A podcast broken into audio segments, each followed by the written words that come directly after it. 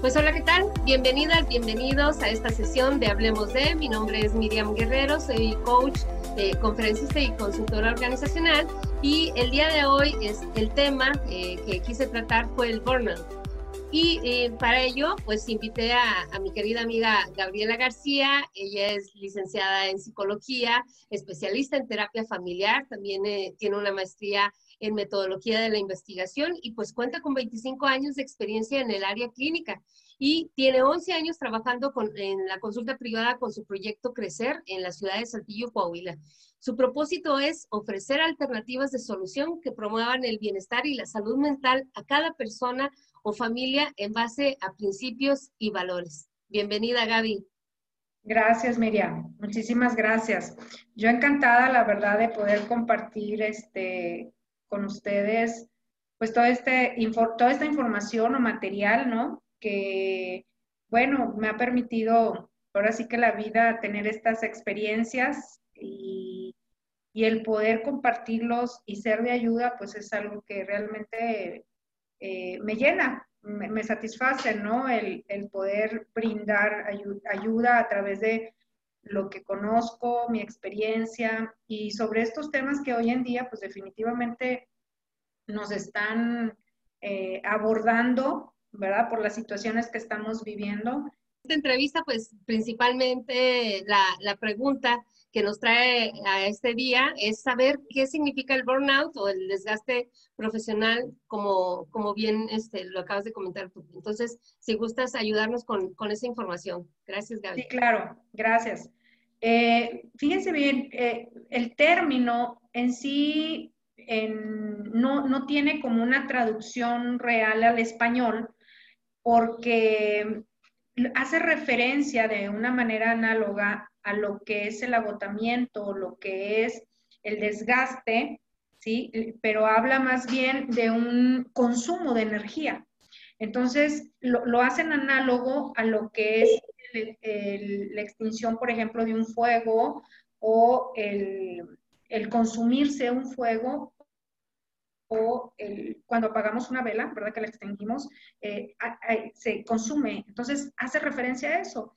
Y entonces, bueno, pues la palabra burnout la, traducen como agotamiento específicamente, ¿no? Y, bueno, ¿cómo surge o por qué se da este síndrome? ¿De dónde nace? ¿Qué es lo que sucede? Bueno, eh, en Estados Unidos, la doctora eh, Cristina Maslash es la que observa con el personal de salud, ¿verdad? Que trabaja eh, específicamente lo que es la salud mental, ella observa que se da ciertos comportamientos y emociones negativas, ¿verdad? Cuando hay una tensión laboral. Entonces, al darse ella cuenta de cómo se presentan estos comportamientos, eh, ella inicia una investigación y, y, empieza a darse cuenta de los patrones o de ciertas cosas eh, síntomas, ¿verdad? Lo que hoy sabemos son síntomas o signos del síndrome que, el personal presentaba. Entonces, de ahí nace, ¿verdad? De esa investigación, pues este término, ¿no? Que, hoy se conoce como síndrome de burnout o bien síndrome del trabajador quemado, que, en sí se hace referencia a lo que les mencionaba hace un momento, o sea, un agotamiento profesional que se tiene evidentemente en ese campo laboral, ¿no?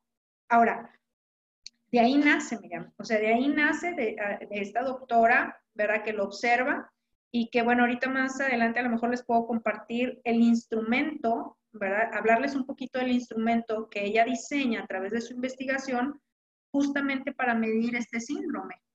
Entonces, hay, hay un, eh, un instrumento de evaluación que se aplica a los trabajadores y en base a sus respuestas se puede determinar si se están presentes o están eh, dentro de un riesgo eh, bajo o dentro de un riesgo alto en este síndrome de burnout. Bien, si bien esto significa se tiene que hacer una evaluación previa para poder diagnosticar este, este síndrome que se da pues como bien lo, acabas de decir tú, a, nivel laboral. Yo leí por ahí que la Organización Mundial de, de, la Salud pues inició el burnout asociado al agotamiento mental, al emocional y al físico causado por el trabajo precisamente y lo consideró como una enfermedad ocupacional, este, pero luego de décadas de, de estudio también. Entonces, qué, qué, interesante es también como que saber de, de este tema. Y, sí. Dime, dime, te escucho. Adelante. Y, cuáles crees tú, eh, bueno, no puedes, crees tú, sino cuáles son los síntomas este, o signos que se presentan en este tipo de síndrome que, que se da? Ok. Eh, dentro de lo que se observa cuando un trabajador presenta este tipo de, de padecimiento, ¿no? Ah, hay varias características. Quiero explicar un poquito eh, cómo es que podemos eh, definirlo y, más bien dónde se tiene que medir y cómo, ¿no? Esto tiene que, está enfocado 100% al área laboral, es decir, o sea, e, es con el personal que trabaja, obviamente, en un campo, pero la característica es que son profesionales que brindan un servicio a otras personas. ¿sí? O sea, esa es la característica generalmente se da así. Es, decir, en el área de la salud, pues son los médicos, las enfermeras, eh, están, por ejemplo, las trabajadoras sociales, la parte, los psiquiatras, los psicólogos, eh, los maestros, ¿sí? O sea, son profesiones que brindan una ayuda o un servicio a otras personas. Entonces, ahí es donde está la clave de este, de este síndrome, ¿sí? O sea, es en esa población. Ahora, esa es una de las características, el que se brinda un servicio a otra persona en, el área laboral. Eh, ¿Cómo se mide o cómo se detecta, no? Este síndrome básicamente mide, bueno, lo que le llaman tres dimensiones, que es el agotamiento emocional, la despersonalización y la baja realización profesional. Pues también yo creo que algo que pasa eh, ahorita eh, con toda esta contingencia es también a lo mejor algunos casos de, de, algunos maestros que también yo creo que toda esta sobrecarga que han tenido ellos, pues de estar más de 12 horas en, en la computadora cuando pues antes su jornada laboral era distinta, creo que esto también pues ha provocado también a lo mejor algunos síntomas en ellos. Me, me, platicaban algunas maestras así como que de acuerdo a lo que tú comentabas ahorita sobre los signos o los síntomas que se sentían con uno o con otro. Entonces sí, este, pues yo creo que sí es importante ahí como que toda esta información que nos estás brindando. Así es. Si me permiten, puedo explicar un poquito más detallado lo que son estas tres dimensiones. Ah, les hablé del agotamiento emocional el agotamiento emocional eh, lo vamos a ver como la falta, por ejemplo, de entusiasmo. La persona ya le da lo mismo hacer y no hacer. O sea, ya pierde el interés, ¿verdad? Por lo que está haciendo. Eh, ya no hay, hay un sentimiento de impotencia. La gente se siente impotente, ya este, frustrada, ¿sí? Dentro de este agotamiento y eh, se siente inútil. Ya no, no, no tiene ya esa empatía como les mencionaba hace un ratito. Eh, entonces, dentro del agotamiento emocional, la persona empieza a desgastarse, ya, ya, no, ya no tiene ni siquiera la iniciativa, la motivación. Tú lo puedes observar, por ejemplo, al trabajador desde que llega, ¿verdad? Su, su comunicación no verbal, su comunicación corporal, ¿no? Llega y, y a lo mejor hasta agachado, encorvado, ¿verdad? Con eh, gesticulaciones negativas, le hablas y mande, o sea, ¿qué? ¿Sí? O sea, ya lo ves con un agotamiento. Dentro, dentro de la despersonalización, evidentemente tiene que ver con la falta de empatía con, a la persona con la que le está brindando el servicio. Generalmente aquí son actitudes negativas.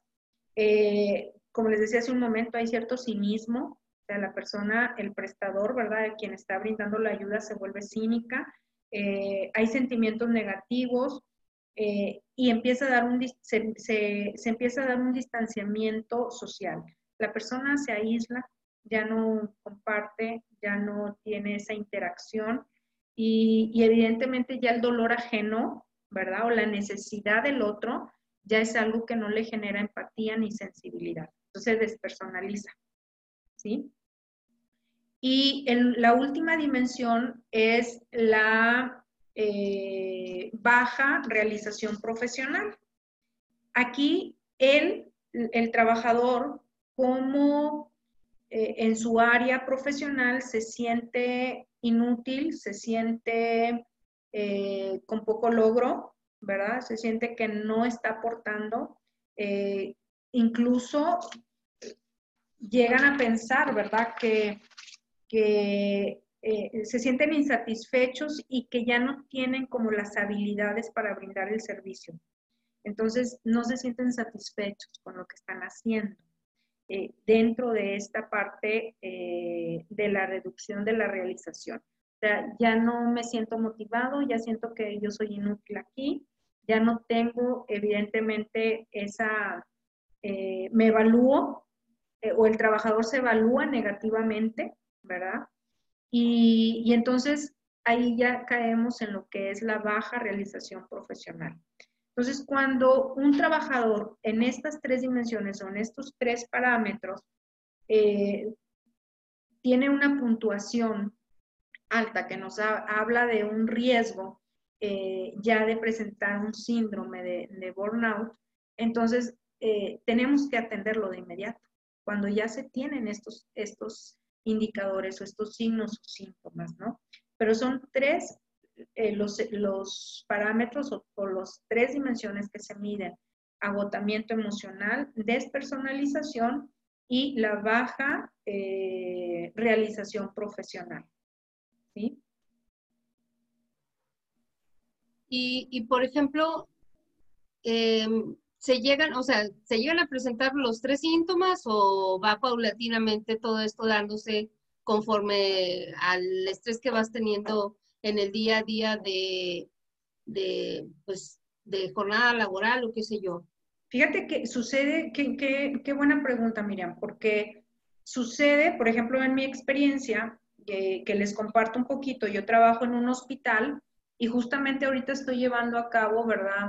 Un, programa para los médicos, todo el personal hospitalario, ¿no? Midiendo, evidentemente, eh, los niveles de riesgo que se presentan y a la vez eh, interviniendo, ¿verdad? Para, para tratar y prevenir en algunos otros casos. Pero es interesante eh, lo, lo que les voy a comentar. Por ejemplo, en algunos de los casos observo que estos tres estas tres dimensiones se dan, ¿verdad? Como de manera muy a la par okay. en algunas personas y en otras no. Por ejemplo, les voy a decir, de pronto he tenido resultados en donde eh, hay un desgaste emocional, hay una despersonalización, sin embargo no hay una baja realización profesional.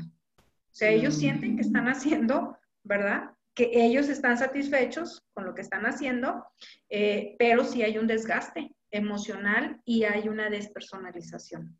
Y entonces eso yo lo interpreto como, bueno, eh, yo hago como, como prestador de un servicio, hago todo lo posible porque se den las cosas, yo estoy haciendo todo de mi parte, yo no siento que no, que, que mi trabajo sea inútil, ¿verdad? Sin embargo, me siento agotado de, la, de, la, de, la, carga de trabajo eh, o bien eh, empiezo a perder la sensibilidad con las personas a las que les brindan el, el servicio.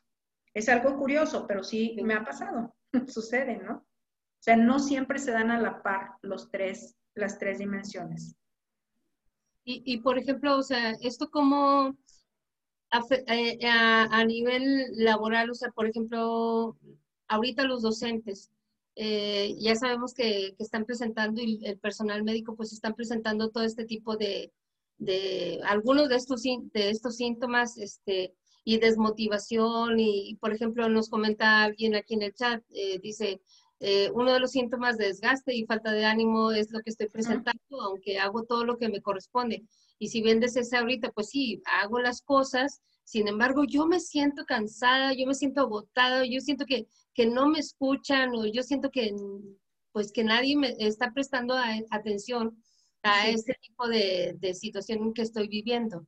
Así es. Por ejemplo, en el caso de los maestros, eh, puede suceder esto, ¿no? O sea, el decir, bueno, yo tengo mi material preparado, estoy dando mi clase a, tiempos, estoy teniendo toda la disponibilidad, estoy poniendo todo en mi parte, o sea, en mi eh, realización profesional yo me siento bien con lo que estoy haciendo porque creo que lo estoy haciendo bien. Sin embargo, tengo un grado de despersonalización, es decir, ya no soy tan empática con mis alumnos y eh, tengo un agotamiento, ¿no? Me siento ya cansada, me siento desgastada en esto. Claro que se puede dar. Ahora, ¿cómo lo, lo, importante de esto es que si ya lo detectamos, que si ya yo ya me siento en un grado de desgaste, de tensión, lo importante o, o lo básico, lo fundamental de esto es empezar a tratarlo. ¿verdad? Ahora, eh, hoy, justamente hoy en la mañana estaba viendo un video en las noticias, que seguramente a lo mejor la mayoría de ustedes ya lo vio, de una maestra, ¿verdad? Que está reclamando al alumno. Te iba a decir eso. Cámara encendida y que ella no veía al alumno. ¿Sí vieron la noticia? Este, sí, sí, la entonces, sí, entonces la maestra, ¿verdad? Se ve muy alterada. El muchacho aparentemente está tratando de explicarle, ¿verdad? Que él eh, tiene su cámara encendida, que la que no lo ve es la maestra, porque sus compañeros aparentemente sí lo veían en pantalla. Entonces está tratando y la maestra está muy molesta. Y entonces le dice, ¿verdad? Este, eh, en mi clase tienes falta y, puedes retirarte porque yo no te veo. O sea, la maestra, eh, probablemente su reacción, quiero pensar, es por experiencias obviamente pasadas, ¿verdad? quizá eh, el mismo alumno o algún otro alumno, ¿verdad? Le hizo esa eh, acción, ¿verdad? De tener la cámara apagada y, muy probablemente no estaba tomando la clase, ¿verdad? Haciéndole creer o engañar a la maestra. Y entonces, pero aquí lo que me sorprende, bueno, en cierta forma es que evidencian a la maestra y la culpan, le, le, acusan, le señalan a la maestra, ¿verdad? Como una mala maestra por el comportamiento que está teniendo. Eh, entonces, bueno, yo no sé hasta qué punto, ¿verdad? También ya entre esta parte de la frustración, la parte del enojo, la molestia eh, y evidentemente, ¿verdad? El desgaste que yo estoy segura que ella debe estar teniendo también por esta nueva modalidad en cuanto al, trabajo a través de, estos medios, ¿no? Eh, definitivamente ha sido un, un cambio muy drástico y una nueva forma de, llevar, eh, obviamente, la enseñanza, que no nada más, bueno, en, los maestros, sino en los padres de familia y en los alumnos. Hace unos días atendía a una chiquita de 12 años eh, y de verdad me conmovió porque estaba llorando de una manera eh, casi desconsolada, ¿verdad? De que este, se sentía muy estresada por la carga de trabajo en la escuela y que la plataforma se cierra a una determinada hora y entonces ella sentía la tensión y la presión porque tenía que enviar el, trabajo, la tarea, qué sé yo. Y, entonces como que a ella le angustiaba demasiado, ¿no? El saber que la, se cierra la plataforma a tal hora y entonces ella se angustia y dice, este, tengo que trabajar. Entonces ella me expresaba, me siento muy cansada, me siento este, muy estresada, me decía, muy estresada. Mi mamá no me entiende porque ella quiere que también le ayuden en las labores de la casa, que coopere y entonces no me entiende. Y bueno, es toda una tensión que se genera hoy en día, ¿no? Sí.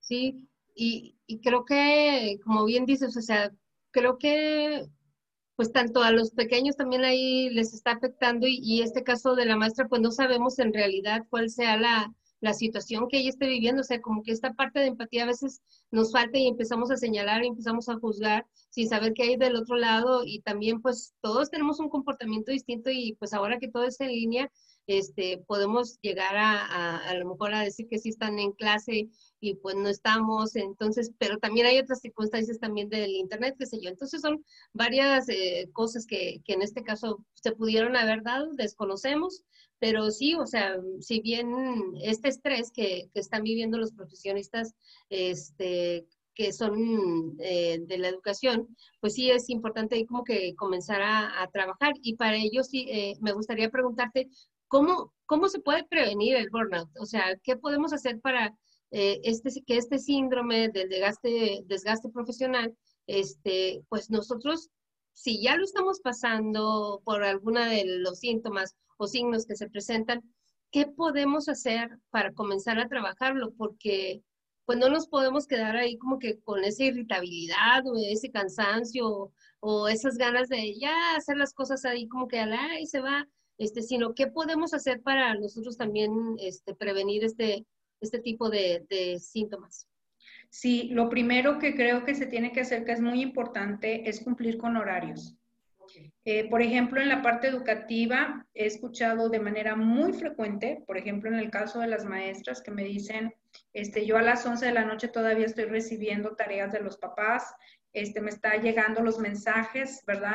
Al, WhatsApp este, de, de, alumnos y de, de, padres de familia, eh, y, y eso desgasta, ¿sí? Eso te tensa. Entonces, lo primero es establecer límites, establecer reglas muy claras, decir, hasta este horario y, y, y, tú cumplirlo. O sea, no sé, por ejemplo, en el caso de los médicos con los que he estado trabajando, este, ellos evidentemente tienen sus grupos, ¿no? De WhatsApp, obviamente donde están mandándose información, documentos, etcétera, ¿no? Entonces, este, por ahí alguien me comentaba, me decía una de las doctoras, este, yo al grupo COVID, ¿verdad?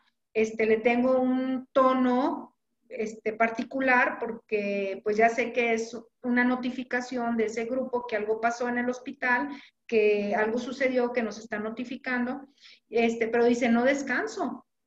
El fin de semana, o sea, eh, eh, porque es que entra un, un, mensaje y de inmediato veo, ah, pues que el paciente no sé cuál y pasó esto y pasó aquello. Entonces, yo creo que tenemos que poner límites claros, este, respetarlos, dar el espacio personal, definitivamente, y eh, eso nos va a dejar, nos va a llevar justamente a, a, cuidar nuestra salud mental. Porque si no, nos vamos, no, no va a haber ese límite y por lo tanto nos vamos a estar involucrando todo el tiempo y eso genera desgaste. Número dos, tenemos que cuidar eh, nuestros, eh, nuestro sueño, nuestros periodos de sueño. Eh, hay personas, mm, una de las situaciones que se presentan es alteraciones, ¿verdad? En el sueño. No duermen, no o duermen de una manera intermitente, batallan, ¿verdad? Presentan insomnio o bien no hay descanso. Si duermen, pero no hay descanso, se levantan ya agotados. Entonces tenemos que cuidar esa parte, establecer nuestros horarios también muy claros en cuanto a, nuestro sueño. Evidentemente la alimentación también es importante. Eh, otra de las cosas es, ya cuando se presenta algún indicador, ¿verdad?, del síndrome, eh, lo más recomendable, bueno, pues es hacer una evaluación y acudir con un profesional. Eh, creo que ahorita eso sería como lo primero, ¿no? Lo, que se tiene que hacer para eh, prevenir, para tratar de cuidar mi salud mental. Límites, ¿verdad? Establecer límites, horarios claros. En el caso, por ejemplo, de los maestros con los padres de familia, decir hasta esta hora y no sé, a lo mejor tienes la necesidad, vas a tener que apagar el teléfono, este, no sé de qué manera, ¿verdad? Que realmente te desconectes. Ahora, eh, puedes hacer actividades, ¿verdad? Eh, que te ayuden a ti, un tiempo para ti, una actividad que, sea, que te ayude a, descansar, a sacar la atención. No sé, puede ser desde ir a caminar, pintar, este, eh, tejer, una actividad que a ti leer, si, si, es la lectura, una película, escuchar música, no lo sé, una actividad que sea para ti, que te alimente, que te haga este, descansar, desconectarte de lo que está pasando, ¿verdad? En el, exterior. Y eh, son de las cosas que podemos empezar a practicar, cuidar, que nos ayuden a, nuestra salud mental, ¿no? Y en el caso de ya tenerlo, bueno, pues aquí, como les decía, eh, si yo ya tengo un indicador que me, me habla de que posiblemente puedo estar padeciendo este síndrome, pues es primero una evaluación, ver el, grado ¿verdad? Que, en el que te encuentras, el riesgo. Eh, número dos, bueno, si hay necesidad, pues acudir con un profesional, ya sea el psicólogo o el psiquiatra, dependiendo, eh, y llevar un proceso de ayuda, ¿verdad? A través, ¿por qué? Porque es el desgaste laboral, pero también se encuentra la parte familiar. O sea, muchos, o la mayoría, ¿verdad? Por ejemplo, en el caso de los maestros, pues están trabajando desde casa y entonces es tu actividad laboral más tus actividades de casa que también no terminan y entonces todo esto genera, entonces, bueno, acudir con un profesional que te dé herramientas de saber cómo eh, trabajar en estas áreas, ¿no? Eh, y en el caso, bueno, cuando ya es un caso de riesgo alto, generalmente se solicita también el apoyo de, del psiquiatra.